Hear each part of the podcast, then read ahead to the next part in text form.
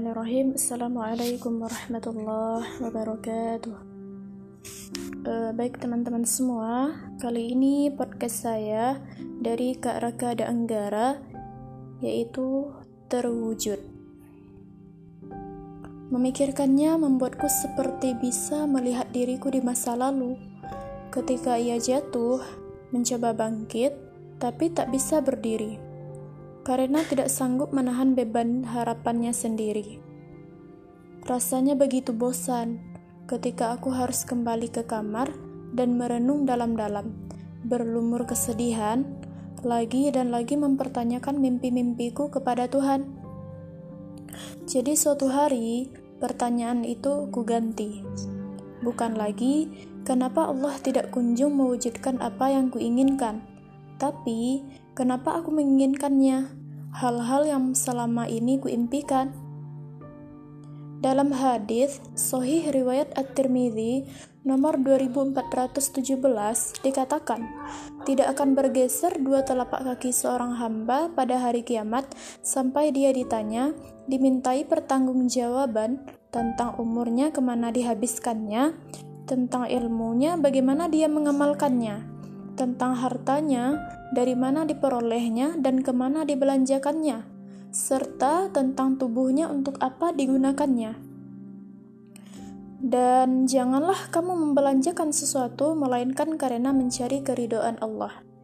Quran Surah Al-Baqarah ayat 272 But let's go further. Dalam hadis At-Tirmidzi nomor 2325 dan Ibnu Majah nomor 4228 disebutkan, sesungguhnya dunia diberikan untuk empat orang. Yang pertama, seorang hamba yang Allah berikan ilmu dan harta, kemudian dia bertakwa kepada Allah dalam hartanya. Dengannya ia menyambung silaturahmi dan mengetahui hak Allah di dalamnya orang tersebut kedudukannya paling baik di sisi Allah. Kedua, seorang hamba yang Allah berikan ilmu namun tidak diberikan harta, dengan niatnya yang jujur ia berkata, "Seandainya aku memiliki harta, aku pasti mengerjakan seperti apa yang dikerjakan si fulan." Ia dengan niatnya itu, maka pahala keduanya sama. Ketiga, seorang hamba yang Allah berikan harta namun tidak diberikan ilmu lalu ia tidak dapat mengatur hartanya, tidak bertakwa kepada Allah dalam hartanya, tidak menyambung silaturahmi dengannya, dan tidak mengetahui hak Allah di dalamnya. Kedudukan orang tersebut yang paling jelek di sisi Allah. Semoga kita terlindung dari ini. Dan yang keempat, seorang hamba yang tidak Allah berikan harta juga tidak diberikan ilmu. Ia berkata, "Seandainya aku memiliki harta, Aku pasti mengerjakan seperti apa yang dikerjakan si Fulan.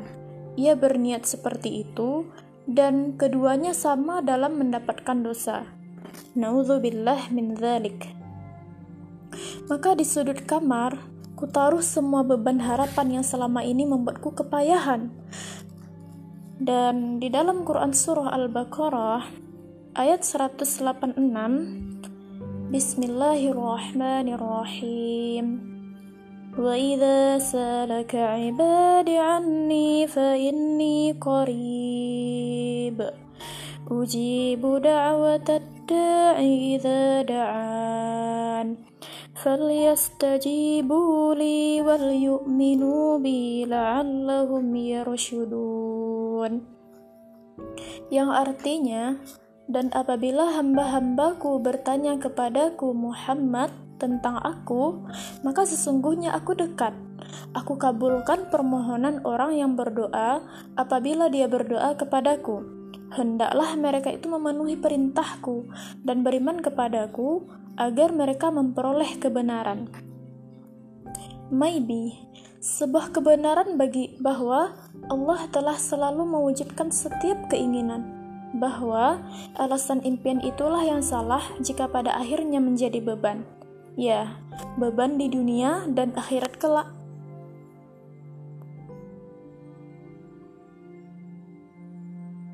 Assalamualaikum warahmatullahi wabarakatuh.